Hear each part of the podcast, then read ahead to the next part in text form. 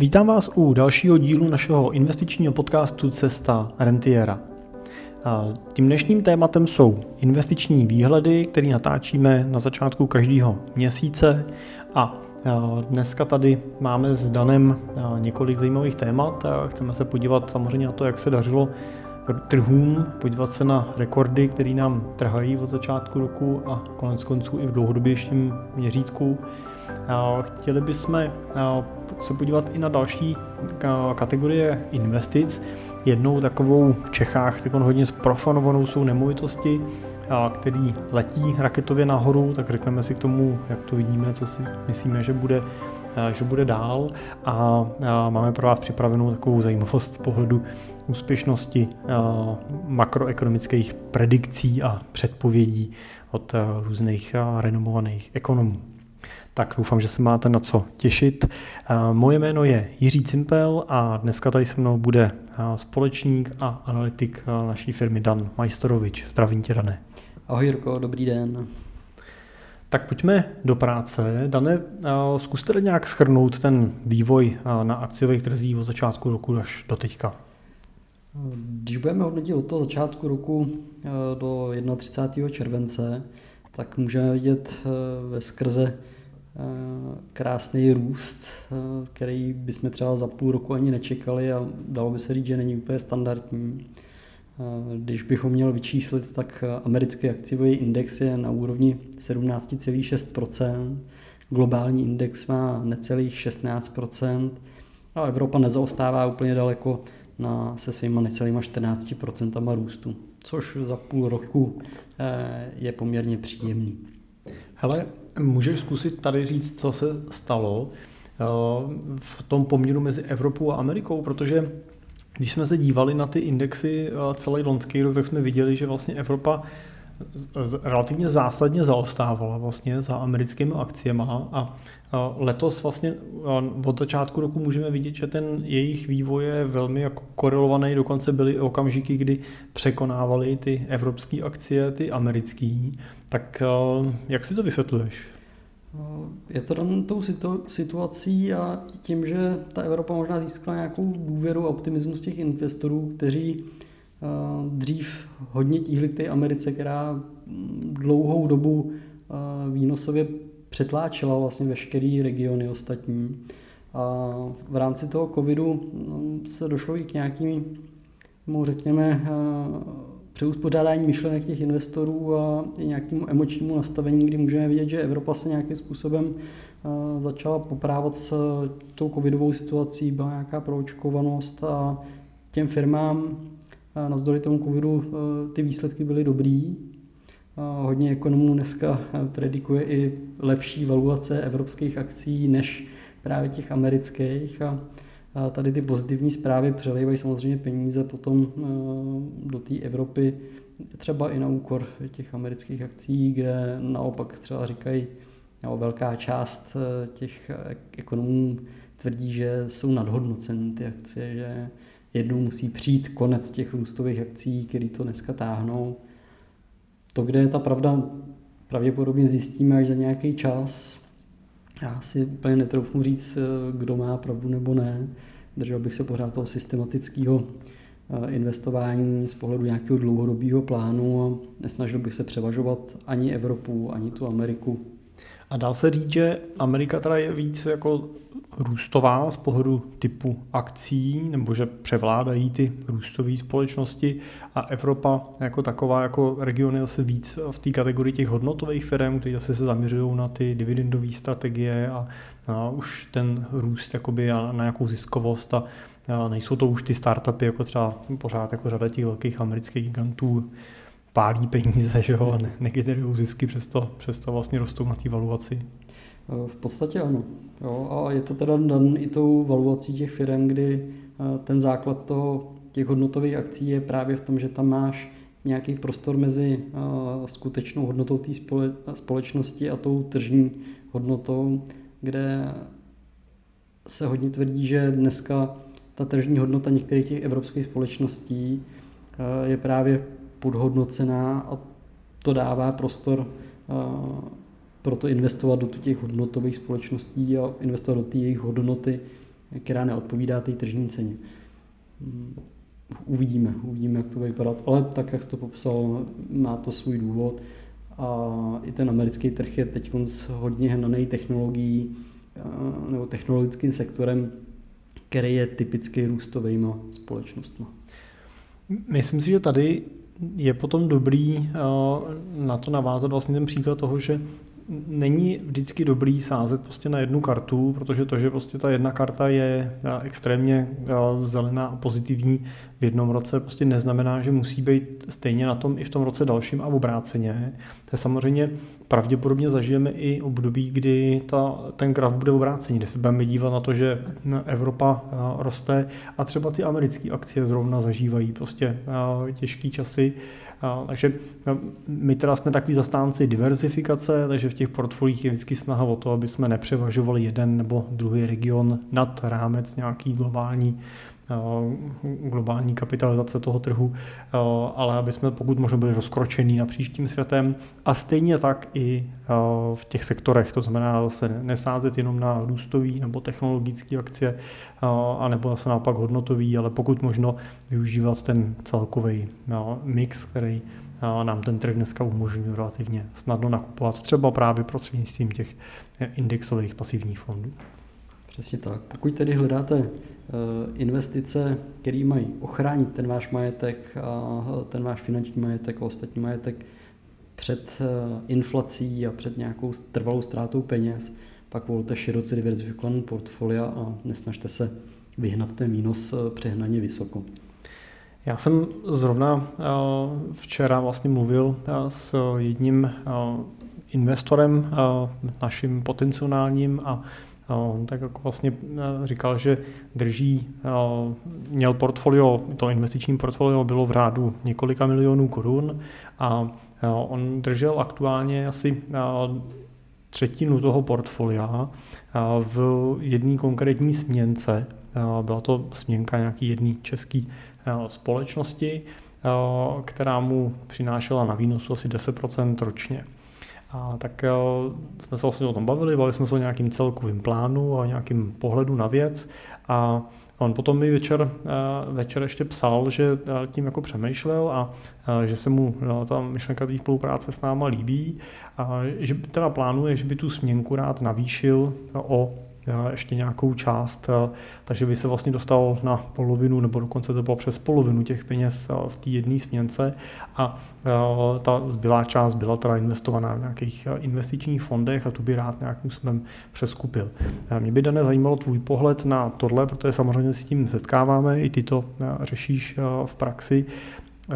Já se s tím třeba setkávám u těch klientů větších, často samozřejmě tady s těma produktama, akorát, že to zastoupení procentuální v tom portfoliu je relativně malý. Jsou to samozřejmě ne úplně malé směnky, často jsou v řádu milionů korun, ale vlastně v tom objemu portfolia v desítkách milionů korun to není tak zásadní, když v tom portfoliu těchto těch produktů je, řekněme, do 10-20% v nějakém celku, tak se nic moc neděje. Ale Přijde mi, že zásadní jako problém nastává u těch menších investičních portfoliů, menších klientů, kde to portfolio se pohybuje v jednotkách milionů korun, ale často drží ty směnky v podobných valuacích v těch milionech a pak se opravdu dostáváme třeba tady jako u toho klienta na desítky procent až na 50, 60, 70 procent vlastně v těchto těch nástrojích.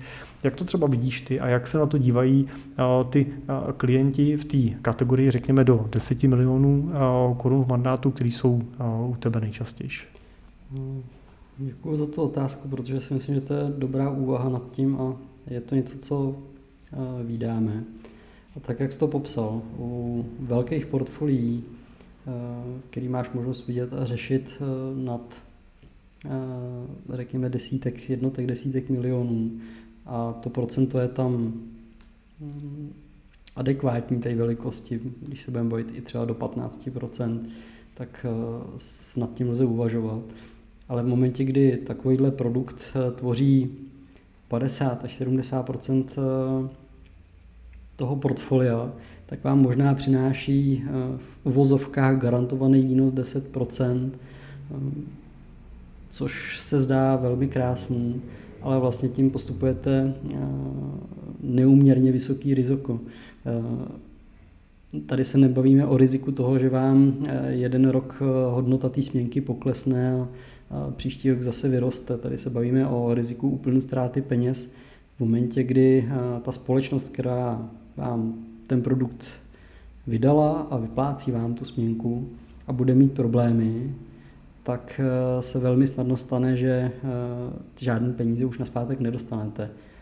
Možná jeden, dva roky zinkasujete eh, ten nárok na ten výnos, ale v momentě, pokud tam máte 3-4 miliony, vy zinkasujete pár set tisíc na tom výnosu, ale oni vám ty 3-4 miliony nevrátí, tak to je velmi malá kompenzace za to, co jste dostali. V tomhle ohledu by byl velmi opatrný, protože je to podobný i u korporátních dluhopisů, tak jak si říkala Směnka, tak korporátní dluhopis je v podstatě velmi podobný produkt a je potřeba to velmi dobře prověřovat, než do ní investovat a velmi e, dobře zvažovat, kolik procent toho majetku do toho vkládám, protože pokud se tam dostávám přes 50-70% majetku a hrozí mi eh, reálný riziko toho, že o 50 až 70% majetku v nějakém čase přijdu, protože ty problémy eh, velmi snadno můžou přijít. Nebavíme se tady o investování na půl roku, na rok. Bavíme se tady většinou o směnkách na 3-5 let a během té doby velmi snadno může přijít nějaká situace, kterou tu společnost dostane do, obtížných situa- eh, do obtíží a těžko si na, tom, na té společnosti pak něco vezmete. I přesto, že směnky eh, se říká, že jsou velmi dobře vymáhatelné a že eh, právně se proti ním těžko někdo odvolává, to je možná pravda, ale co si vezmete na někom, kdo nic nemá? Bohužel se to týká nejenom těch menších společností, ale těch velkých. To je v loňském roce jsme viděli vlastně pád společnosti Arca Capital, která byla takovým směnkovým baronem na českém trhu a mnoho nejenom malých investorů, ale i zkušených velkých investorů mělo zainvestováno vlastně v jejich směnkách, který přinášeli ten kupon 6 až 10, někdy i víc procent ročně. A bohužel i u našich klientů se to prostě dotklo některých z nich, kteří ještě historicky tyhle ty směnky ve svých portfolích měli a skutečně ty ztráty se počítaly v desítkách milionů korun. Jenom u toho, co jsem já měl možnost vidět u našich klientů a nějaká návratnost zatím vypadá v nedohlednu.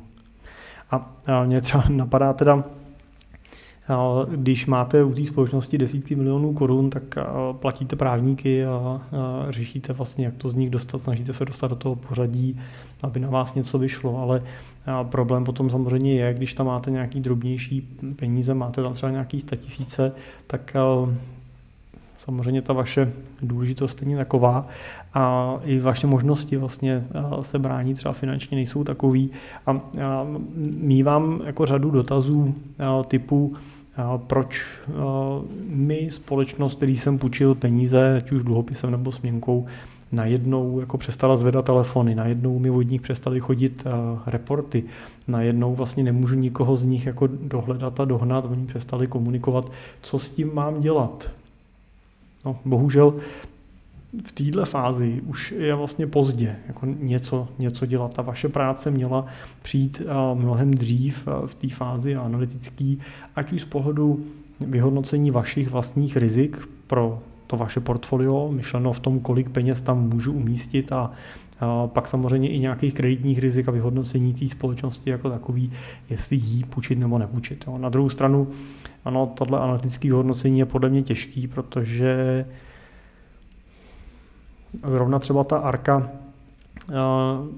ano, teď zpětně se na to všichni dívají a ukazují na ně prstem a říkají, Ježíš no to bylo přece dávno jasný, ale my jsme teda nevyužívali Arku ani její směrničný program v portfoliu, obecně tyhle produkty ne, nedoporučujeme, ale vím, že když jsem se bavil na tohoto téma s řadou poradců a kolegů, tak tam opravdu nebyly důvody na první pohled prostě úplně jako z čeho mít nějakou zásadní paniku, obavu a i řada zkušených poradců s dobrým analytickým přístupem vlastně, tak oni nebo ne, ale jejich klienti a jejich peníze jako končili v těchto těch nástrojích. Takže Je vždycky jako těžký představit si, jak moc dohloubky dokážu jako běžný investor vlastně dohlídnout v tom daném business plánu a té úvaze, jestli do toho jít a investovat do podobných nástrojů. Já obecně bych se tomu spíš doporučoval třeba právě z těch důvodů vyhnout. Dan, když se vrátím zpátky k těm ceným papírům, tak jak to vidíš v dlouhodobějším měřítku? Že sledujeme v těch našich výhledech od roku 2018 vlastně ty trhy tak, jak se vyvíjely akcie v tom horizontu těch tří a půl let. Když navážu na to, ten krátký výlet, který byl krásně rostoucí, tak můžu pokračovat takovým tím optimistickým pohledem a i přes veškerý výkyvy, který od toho roku 2018 proběhly, ať už to bylo americko-čínská obchodní e, válka nebo jejich e, dohadování kolem toho, až po tu covidovou situaci, která vyústila vlastně v tom prvním čtvrtletí roku 2020, tak e, vidíme na americkém akciovém indexu necelých 76% plus, velký enormní číslo na tři letý horizont, no na tři a půl letý horizont. Eh, zase jedno z větších čísel 57% eh, plus na globálním akciovém indexu. A eh, i ta Evropa, tady už je vidět ten větší odskok od těch ostatních dvou indexů je na necelých 29%, 28,48 setin procenta. To znamená, vidíme zase krásný, enormní růst. Neřekl bych, že to je úplně standardní na tenhle ten investiční horizont na tři a půl letech. Co mě tak jako napadá, jenom když se bavíme na 3,5 letém horizontu u evropských akcí výnos 29%, tak to v podstatě není jako nějaký zásadně špatný výsledek. To není, to určitě není. Jo, když bychom to převedli prostě do těch čísel, tak pokud jsme s tím výsledkem někde na té úrovni, řekněme 7 až 10% tak bychom to vlastně jako akcioví investoři mohli hodnotit celkem, řekněme, uspokojivě, možná by to mohlo být i víc, mohlo by to být ale i, i míň, tak je teda ta Evropa pozadu, nebo je ta Amerika tak extrémně dopředu. Jo? Když jsme vlastně, ten rozdíl je obrovský, že jo? máme 28% Evropu a 76% Ameriku, to jsme jako skoro 50% eh, rozdíl, nebo to trojnásobek vlastně toho výnosu evropských akcích je eh, v té Americe. Eh, jako je to tak, že ta Amerika je tolik jako progresivnější, jako dravější podnikatelsky, a Evropa zaspala, je spíš konzervativní, nebo máš pocit, že je to nějaký krátkodobý trend, krátkodobý teda díváme se na tři roky, ale tak z pohledu té historie trhů a z pohledu dlouhodobého investora tři roky nejsou zase tak zásadní období?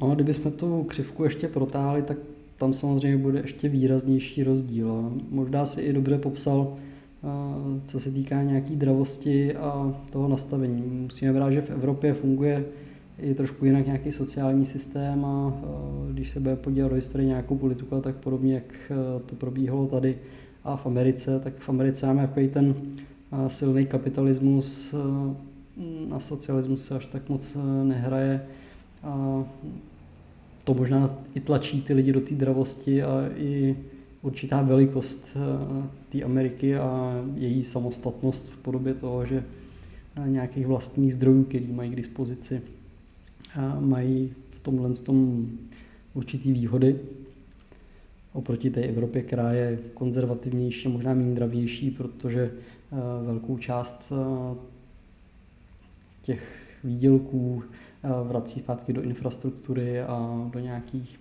péče. Takže možná bude platit do budoucna, že v Evropě žít a v Americe investovat. Asi by se to dalo říct, protože eh, myslím si, že kdybyste si chtěli zaplatit zdravotní péči v Americe, tak byste byli dost překvapení. To asi jo. Takže můžeme vidět, eh, když se vrátím k těm, tomu vývoji eh, v tom dlouhodobém měřítku, krásné čísla pro, naše, pro nás, pro investory, pro naše klienty. Na druhou stranu asi můžeme hodnotit, že to není úplně standardní, že velkou část toho způsobují ty okolnosti, které tady jsou, ať už v podobě velkého množství peněz v ekonomice, který může přinášet zase do budoucna nějaký jiný, ať už příležitosti, tak třeba i úskalí, který se s tím pojí. Možná jedný z takových těch témat je inflace, kde můžeme vidět, že inflace je dneska na nějaké úrovni podstatně větší, než na kterou jsme byli zvyklí, ať už v té Americe na úrovni kolem 5 procent třeba, tak tady v Čechách na úrovni kolem 3%. Byli jsme zvyklí na úrovně kolem nuly. Takže je otázkou, jestli ta inflace je teď zkrátkodobá nebo tady stále přetrvá.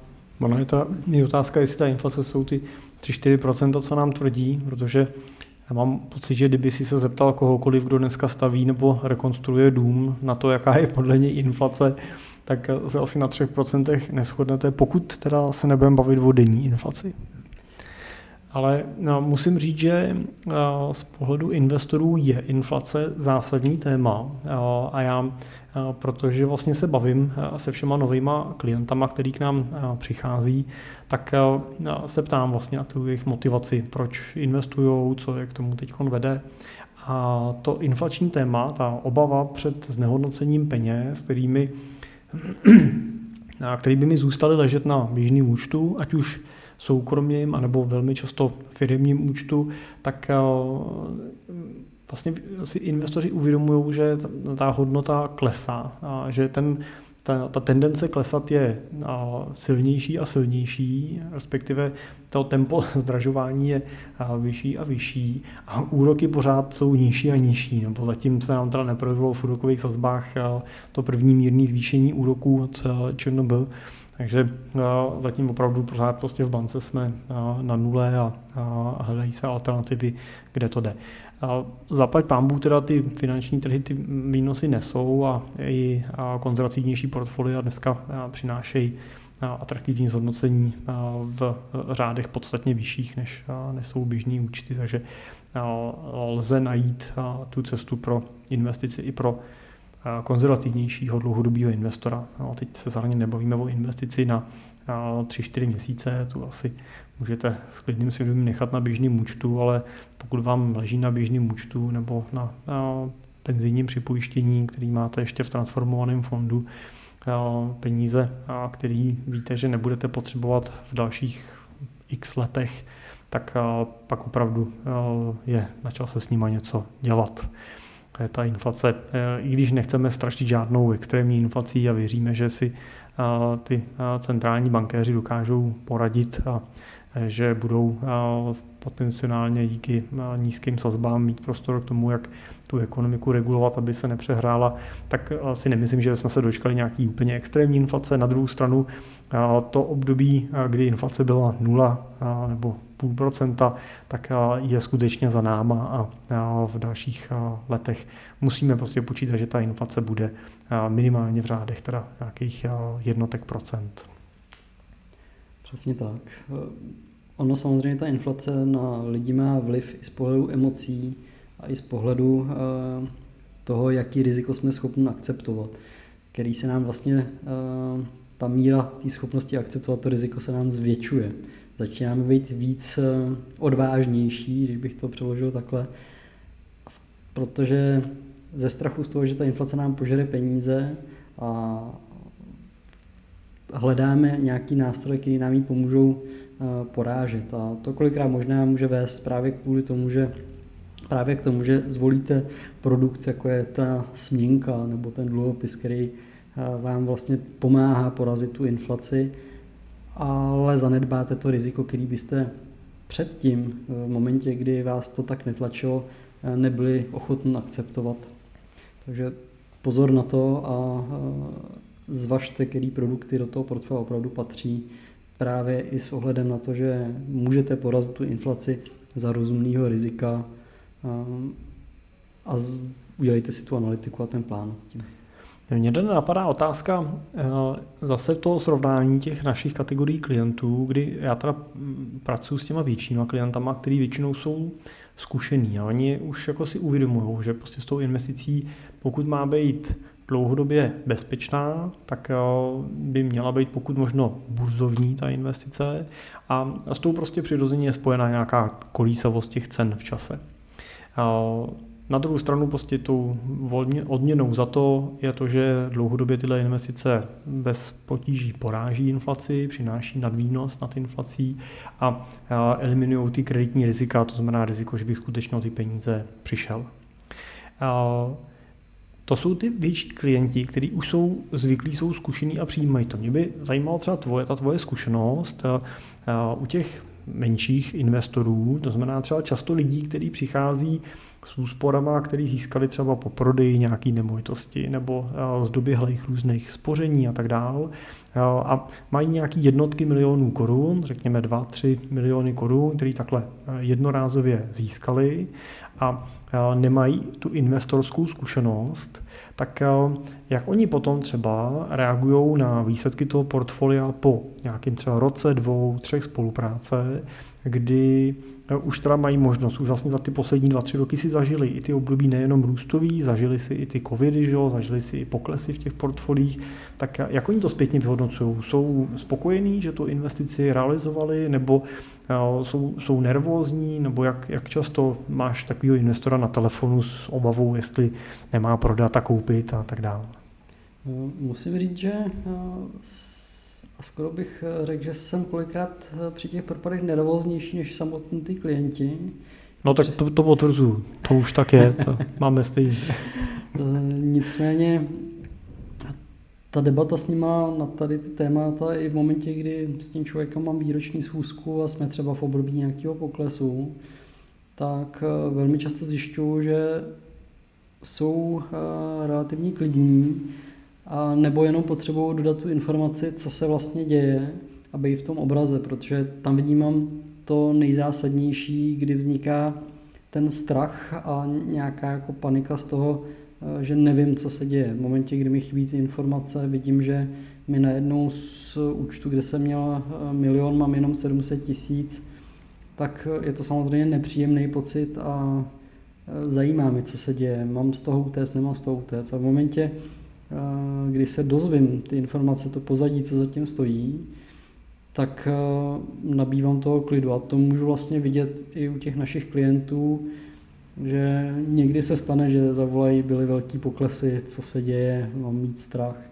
A v momentě, kdy si vysvětlíme, co se vlastně děje a, že to vlastně není z toho dlouhodobého pohledu pro ně třeba nic devastujícího a naopak, že to může být ta příležitost přeložit peníze, tak i u těch menších klientů jsem viděl, že byli schopní naokumulovat nějaké prostředky bokem a třeba ještě peníze do toho portfolia přidat. Takže za mě zatím ta zkušenost eh, je spíš dobrá než negativní. A myslím si ale, že to je i tím, že relativně intenzivně s našimi klientama komunikujeme a vědí vlastně, co se děje, eh, ať už z pohledu toho trhu, tak z pohledu toho jejich portfolia. A asi nutno říct, že naši klienti si to říct, vědí, do čeho investují, což si myslím, že je taky důležitý prvek. Ne z pohledu toho, že musí nutně vidět, jak všechno technicky funguje, jak to je, ale jsou seznámení s tím, co tam je, jak se to chová a proč se to tak chová. Tak my jsme relativně aktivní v té edukaci těch investorů, eh, ať už sdílením různých podcastů, článků a tak dále, tak věřím, že eh, tohle pomáhá být eh, být v klidu i v těch rozbouřenějších časech. A to jsme se bavili o těch negativnějších jako efektech, ale vlastně ty tři roky třeba poslední jako byly pozitivní pro všechny investory i samozřejmě ty naše investory vlastně za, máme za sebou vlastně růstový období, ty portfolia narostly. Máš nějakou zkušenost, jak se na to třeba dívají z toho srovnání s tím, jak to měli předtím, že většinou přecházeli z nějakých neúplně tak atraktivních produktů, ne tak výnosných, často takových těch klasických bankovních fondů, který musím teda říct, že pro mě pořád jsou, i když už dneska jsme opustili vlastně zcela, tak samozřejmě sledujeme a analyzujeme tuto tu oblast. Pro mě pořád jako je ten ta oblast toho aktivního portfolio managementu takovým jako dlouhodobým zklamáním, protože vlastně ty portfolio manažeři podle mě nedokázali úplně efektivně využít toho loňského poklesu a pořád ve větší části těch případů ty indexy překonávají vlastně ty aktivní manažery. Já hledám tu přidanou hodnotu teda v těch klasických akciových fondech vlastně, kde, kde, kde jako leží. Proč proč vlastně platit to, to fee vlastně za ten fond a riziko menší likvidity a tak dál proti třeba těm ETF-kům. Tak jenom mě by zajímalo jakoby to, ten pozitivní pohled, jak třeba reagují ty drobnější, ale je to, je to pořád jako drobnější čistě z mýho pohledu, kdy máme rozděleno to, že já pracuji s těma klientama v kategorii 10-15 milionů a víc mandátů. Ty pracují s tou těch klientů 2 až 10 milionů nejčastěji vlastně mandátu, že ono drobnější klient s 5 milionama zase není, není drobnější klient, tak abych se nikoho a, nedotknul. Ale jak ta kategorie těch a, investorů vlastně a, v této skupině, velmi často jsou to investoři ještě v té akumulační fázi, tak jak oni třeba jako reagovali teď jako v těch posledních výročních schůzkách na ty poslední růsty a na to období a na to, co ty a, trhy připsali vlastně navíc. Ty růsty byly silný, byly značný vlastně v těch portfoliích. Já bych rád eh, řekl, že eh, byli úplně euforistický a skákali radostí, tak to nebylo. Ale samozřejmě mají z toho radost. Jako z toho máme radost všichni, když nám ta investice nese a pokud mi nese ještě víc, než jsem očekával, tak eh, o to jsem nadšenější, že nadšení tam jsou. Na druhou stranu si myslím, že si uvědomují, nebo mám i tu zpětnou vazbu, že rozumí eh, tomu, že ty enormní růsty jsou kolikrát spojeny právě s tou situací. Takže eh, vždycky se dostaneme do toho, že možná takový návrat do reality, kdy si říkáme, eh, co vlastně od toho portfolia očekáváme a dlouhodobě chceme a to, že to přinese nějaký období enormní růst, může následovat nějaký enormní pokles a měli bychom počítat ne s tím, že stavíme vzdušní zámky, a budeme říkat, že teď ty výnosy budou pohádkový takhle pořád, tak si myslím, že si velmi uvědomují tu realitu toho, že se držíme při zemi a snažíme se tím plánem docílit nějakých adekvátních eh, výnosů, který jsme si stanovili. Je to taková naše blbá vlastnost, že když ty trhy uh, rostou, tak uh, říkáme těm pozor, ale nebude to navždy. Buďte připravení i na to, že ten uh, růst nebude tak velký a zase naopak pak teda máme lepší pozici, když ty trhy klesají, toho investora udržet a říká, ale už je to tady, prostě přišel ten pokles, není to žádná katastrofa, ale jestli máte volné prostředky, tak teď je čas s nima do toho trhu vstoupit. Což myslím, že se nám to v loňském roce významně povedlo, protože jsme v tom období covidu vlastně toho největšího poklesu navýšili ten náš mandát asi o 20% v té době, což byly primárně prostředky našich vlastně stávajících klientů, který přivkládali, využívali ty poklesy a dneska teda musím říct, že v těch portfolích těch speciálně, kde to portfolio třeba bylo menší a ta částka, která přišla v tom poklesu byla významnější procentuálně v velikosti toho portfolia, tak ten rozdíl je teda velikánský a opravdu to i ty klienti přijímají s velkým jako povděkem, že se povedlo tuhle situaci a příležitost využít. Dané, jak my tady mluvíme hodně o akcích, ale samozřejmě portfolia nebo diverzifikovaný portfolia nestojí jenom na akcích, tak jak se dařilo v tom posledním období těm dalším třídám aktiv, kterých v portfoliích využíváme? Určitě je to zajímavý pohled a, a tak, jak si říkal, neměli bychom skládat portfolio jenom z jednoho aktiva, pokud to vyloženě sami nechceme, ale pokud máme zájem na tom, aby to portfolio právě tlumilo v nějakých těch poklesových obdobích ty poklesy, a nejsem ochotný akceptovat eh, to, že byť krátkodobě, ale může ta situace nastat, eh, přijdu o 50% hodnoty eh, toho portfolia, tak bych měl do toho zapojit nějaký aktiva ostatní. A pokud se budeme bavit o tom, co primárně sledujeme, tak to jsou dluhopisy, v našem případě protiinflační nebo na inflaci navázané dluhopisy, který, když se podívám do roku 2018 do současnosti, tak jsou na 20,48% růstu. Není to nic, co by vás vytrhlo, ale ani to není nic, co by vás urazilo a je to vlastně v pořádku, protože to je takový ten tlumící prvek toho portfolia. Další takovou protiváhou k těm akcím je vlastně zlato. Zlato se osvědčilo jako protiváha právě v době toho covidu, a kdy na tom trhu panovaly takové ty emoce eh, paniky a starostí, co se bude dít. A tam jsme viděli rakotový růst nahoru, v momentě, kdy akce velmi klesaly dolů. To je dneska vlastně na necelých 37,5% od toho roku 2018, takže i tam je slušný výsledek. A druhou stranu dneska ten výsledek je pod těma akciemi, který se z toho poklesu zotovili vrátili. To zlato zase vyklesalo. Pokud se budu dělat na ten světový e, index, tam jsme 48%, to jsme si více neříkali. A poslední kategorie, který jsem ještě nezmínil, jsou rejty, neboli nemovitostní akcie, akcie nemovitostních společností, který, jakkoliv nám nemovitosti přijdou málo kolísavý, tak tady se bavíme spíš o kolísavějším prvku, ale i ty přes to zakolísání e, v rámci covidu e, už jsou dneska na zpátek a vlastně už i překonali to maximum a udělali e, necelých 30% za těch tři a půl roku, který máme za sebou. Pokud budu skládat ty aktiva takhle dohromady, tak můžu docílit toho, že eh, si můžu říct, že chci nějaký očekávaný výnos, třeba na úrovni 6 až 8% za cenu nějakých krátkodobých poklesů, který jsem schopný zvládnout, který můžou být třeba 30% ale vlastně můžete docílit i portfel, který ty poklesy bude mít eh, v úvozovkách jenom 15 až 20 Záleží, jak to poskládáte dohromady. No a když jsme nakousli to téma eh, dalších aktiv, eh, ty jsi zmínil i rejty a to, že jejich ceny se vrátily zpátky na krizové hodnoty, tak eh, já jsem si vytáhl statistiku meziročního růstu cen nemovitostí v rámci Evropské unie a tam teda opravdu eh, patříme mezi eh, čtyři největší eh, růstový bíce teda v rámci Evropy. Ten meziroční růst českých nemovitostí byl v průměru přes 11% Byly tam teda i silnější, bylo tam Lucembursko, který rostlo přes 16% Dánsko přes 15 Litva podobně jako my. Byly tam teda i země, kde nemovitostí klesaly, někdo hledáte investiční příležitost, tak možná Kypr, kde meziročně klesly v průměru o 5%.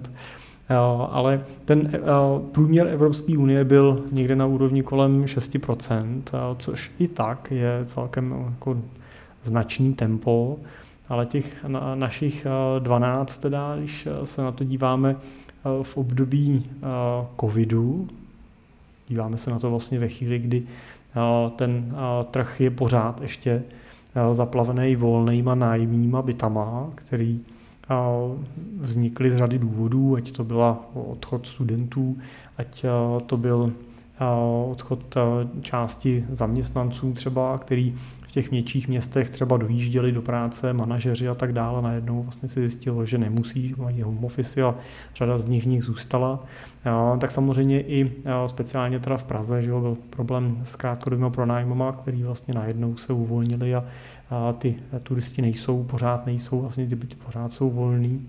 Tak, tak i přes tohle všechno vlastně vidíme, že nárůst cen nemovitostí byl o 12%. Myslím si, že v loni v březnu nás nikoho nenapadlo, že by teda to tempo mohlo pokračovat takovým způsobem a spíš se vlastně očekávalo nějaké ochlazení a zpomalení. Jo, ale přijde mi, že tady pořád prostě měl obrovský vliv ten tlak levných peněz, protože větší část těch bytů, které se nakupovaly, tak se nakupují investiční byty. Já to vlastně vídám, takže děláme nákupy bytů pro naše klienty a letos jsme koupili celou řadu bytů a na většině těch prohlídek se potom potkáváme s kategorií klientů nebo s kategorií kupujících, kteří jsou v té kategorii investoři. To znamená kupující, kteří kupují ten byt ne pro sebe, ale pro ten dlouhodobý pronájem. A jak to vidíš, Danety, třeba s těma cenama z pohledu toho, že Řadu těch nemovitostí kupujeme právě u těch klientů na páku, využívá se hypotéka, takže se do toho kontaktu často dostáváš. Konec konců řešíme to financování nejenom investiční pro další klienty, tak oba dva pozorujeme, jak to tempo těch, ty výše té potřeby toho financování roste, jak prostě dřív se kupovaly ty byty za nějaký 1, 2, 3 miliony tady třeba v regionech, v Praze třeba za 3, 4 a teď jsme prostě na cenách v Praze bez problémů 10, teď financujeme klientovi, že skoro 15 milionů nákup domu.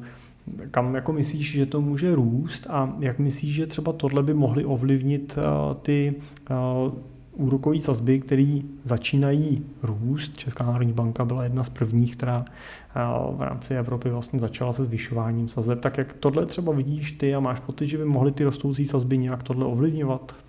Určitě jo. Já bych možná vypíšnul takový tři základní věci, které si myslím, že tady v České republice ovlivňuje právě výši cen těch nemovitostí a dostávají i do těch eh, horních příček, eh, co se týká toho růstu cen, tak jak se vyjmenoval ten žebříček. A to je jedna věc úrokové sazby, které byly nízký, a tím pádem byly eh, levné hypotéky, mm, relativně snadný, snadně dostupný zdroj financování a to samozřejmě má vliv na poptávku po těch nemovitostech a pokud máme nějakou omezenou nabídku, tak nám eh, samozřejmě roste ta cena. Dalším takovým faktorem je právě ta omezená nabídka, že i přesto, že máme x volných nájemních bytů, tak pokud se uděláme nějaké statistiky toho, kolik lidí se stěhuje do měst a kolik se vytváří nových eh, bytů, nových bytových jednotek a výstavby, tak tam je zase obrovský nepoměr a deficit, chybí prostě ty nemovitosti. A další věc je takový ten stave, získání stavební povolení pro ty developery, který dneska trvá strašně dlouho.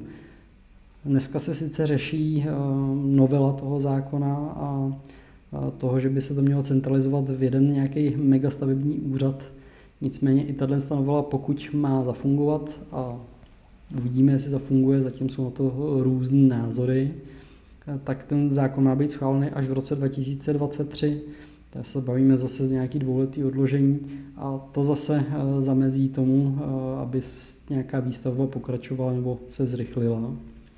A poslední takový prvek, eh, který je dneska typický, úzce souvisí s inflací je to, že enormně vyrostly eh, ceny materiálu. Ať už to jsou takový ty základní kovy, dřevo, eh, tak i eh, co se týká nějakých plastů a tak podobně, tak můžeme vidět, že to enormně vyrostlo. A to samozřejmě zvyšuje náklady na tu výstavbu těch stavitelů a to oni si samozřejmě započtou do té ceny, protože oni na tom chtějí zrealizovat zisk, nikoli ztrátu. Takže to je x faktorů, který nás ženou nahoru. A to, jestli se to někdy zásadně změní a kdy a jaký na to mají vliv úrokové sazby, tak úrokové sazby na to vliv určitě mít budou, protože to zdraží hypotéky a část eh, teda těch kupujících už si to třeba nebude moc ani dovolit, zejména těch, z té mladší generace. Ale furt tady máme ještě ostatní faktory v podobě toho, že je tady nějaký nedostatek těch nemovitostí a v podobě nějaký ceny těch zdrojů, který, která jde nahoru tak eh, vyhlídka nějakého zlevnění hm, nejsem si úplně jistý, že ji v dohlednu uvidíme. A mám velmi často dotazy na to, jestli někteří klienti mají dneska prodat nemovitost nebo s tím počkat, anebo jestli mají na opačnou stranu dneska koupit nemovitost nebo počkat na nějaký propad. Nevím, nemám eh, tu křišťálovou kouli, jak to bude vypadat za rok, za dva, ale pravděpodobně eh, můžeme vidět i dál pokračující růst eh, ceny těch nemovitostí a nutně váhat s tím eh, se nemusí vyplatit. To musím teda potvrdit, i to tempo opravdu toho růstu je vidět na tom trhu. My jsme, když srovnávám prostě nemovitosti, které jsme nakupovali Třeba v loni v říjnu, pak jsme nakupovali další několik bytů na tý, v tom jaře, kdy to bylo únor, březen. A teď jsme třeba dokončovali další byty kolem začátku prázdnin, tak ten rozdíl té ceny jsou 100 tisíce korun. Bavíme se o bytech v krajských městech, kde ten byt pořád nakupujeme v rozmezí 2 až 3 milionů korun. Teď už teda v loni jsme ještě nakupovali v rozmezí do 2 milionů korun dokonce ty byty. Ale souhlasím s tebou s tím, že skutečně ten, ta výstavba prostě je jako nedostatečná, to tempo neodpovídá té poptávce, těch bariér je celá řada.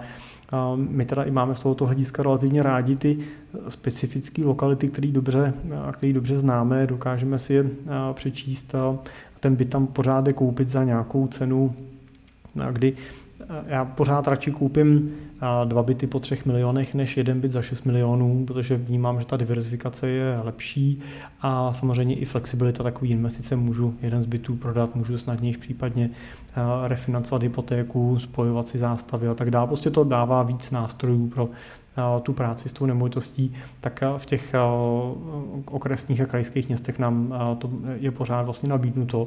A musím říct, že tam třeba teda jsme ani nepocítili vlastně ten problém s tím pronájmem, jako třeba v těch větších městech, vlastně skutečně je řada bytů volných a muselo se s těma cenama jít zásadnější dolů.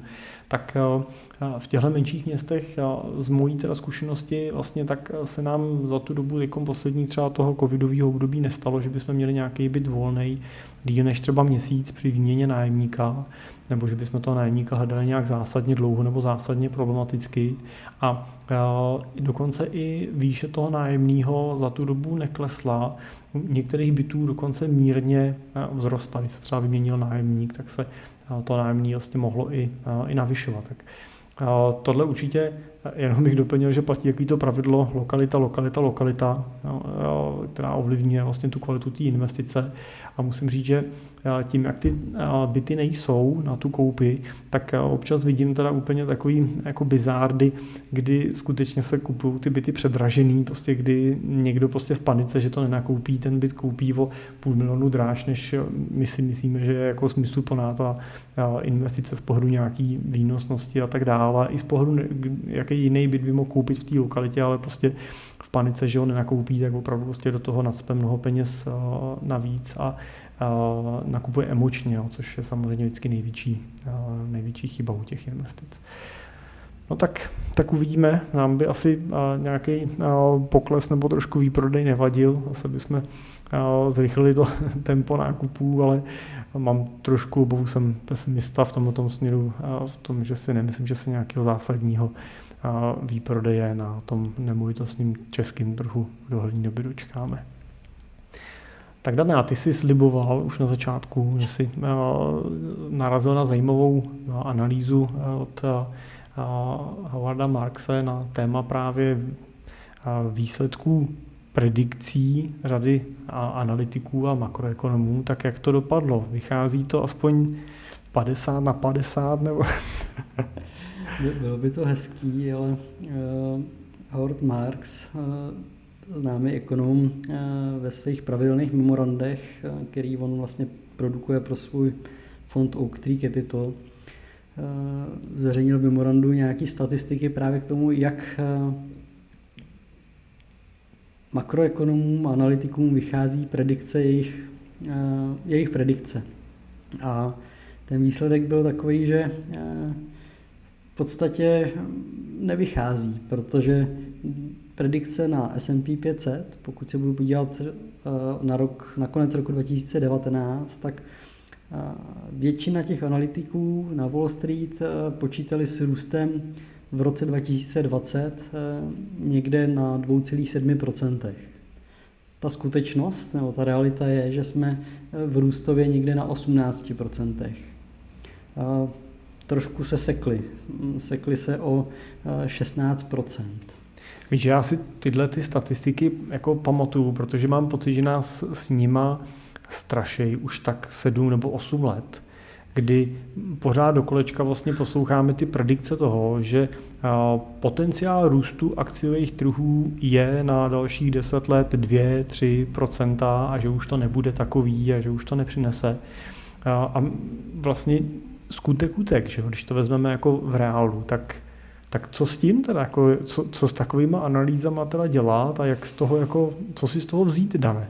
Uh, Já bych je hodnotil se značnou dávkou skepticismu. To znamená, mm, koukal bych na ně velmi s nadhledem a můžeme si z nich něco vzít, můžeme si z nich odnést nějakou informaci, ale asi by to nemělo být nějaký klíčový rozhodnutí eh, toho, že teď jsou trhy nahoře nebo dole a držel bych se prostě pravidla, nesnažit se o to trefit tu špičku nebo to dno, protože máte mnohem větší šanci, že se netrefíte, než že se trefíte.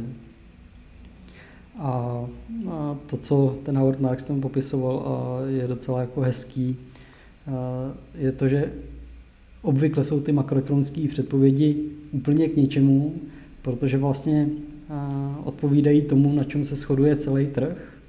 Tak když se na tom shoduje celý trh, tak vám to nemůže přinést žádnou výhodu a ten trh se tak zachová. A, nebo předpovídají úplný opak, no a takováhle predikce ve většině případů nevyjde. Musím říct, že je na tom velká část pravdy, když se na to podíváme. A to, co možná podtrhuje ten fakt, tak když si všimnete, tak eh, makroekonomé nezveřejňují nějakou úspěšnost těch svých předpovědí. Takže hm, kde mám záruku, že zrovna ten daný analytik nebo ten daný ekonom eh, má 90% šanci, no 90% úspěšnost, nebo jí má třeba jenom 20%. To se těžko dozvíme. Ale kolikrát eh, je vidět i eh, to, že v různých krizích a po krizích vlastně se objeví takové jako analytické hvězdy, které tu krizi předpovídaly. A jsou z nich potom takový jako chvíli superstar mediální, kdy prostě ty novináři, články a tak dále prostě je sledujou. A když se na ně podíváte po pár letech, tak zjistíte, že to byla jediná jejich trefa, kterou udělali často, to je jedna věc. A druhá věc je, že když pak jdete zpátky do minulosti, vidíte, že oni tu krizi předpovídají systémově a pořád. A prostě se dřív nebo později do ní vlastně trefí.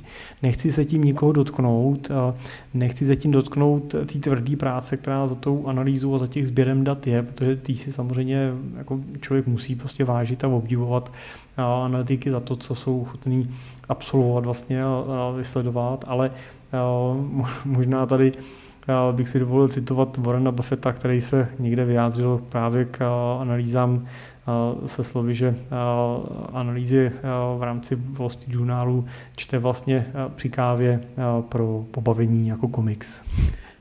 Jo, nechci to víc schodit ani víc komentovat, ale myslím si, že speciálně pro nás jako běžní investory to, to stačí asi jako popis toho, jak moc jako je brát vážně.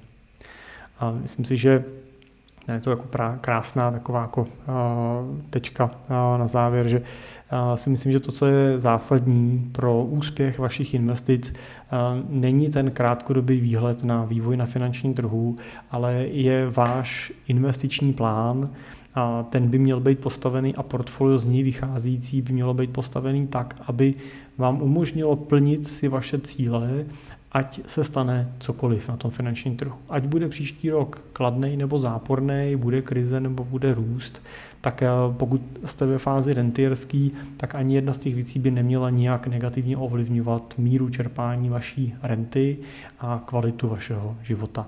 A na to je třeba pracovat s plánem, a teprve z něj vycházet do portfolia. Většinou to vidím obráceně, že lidi řeší portfolio a pak podle něj plánují eh, svoje cíle a další věci, ale chybí tam ta eh, položka toho dlouhodobého plánu.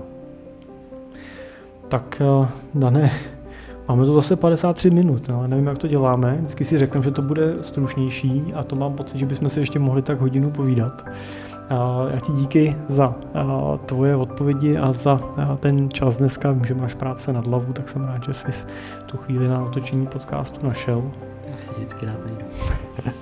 A vám děkujeme za poslech. Doufáme, že teda to bylo pro vás zajímavé, že jsme nepřešvihli časovou dotaci, kterou jste ochotný podcastu dát. A budeme se těšit zase u dalšího dílu příští týden a nebo u dalších investičních výhledů příští měsíc naslyšenou.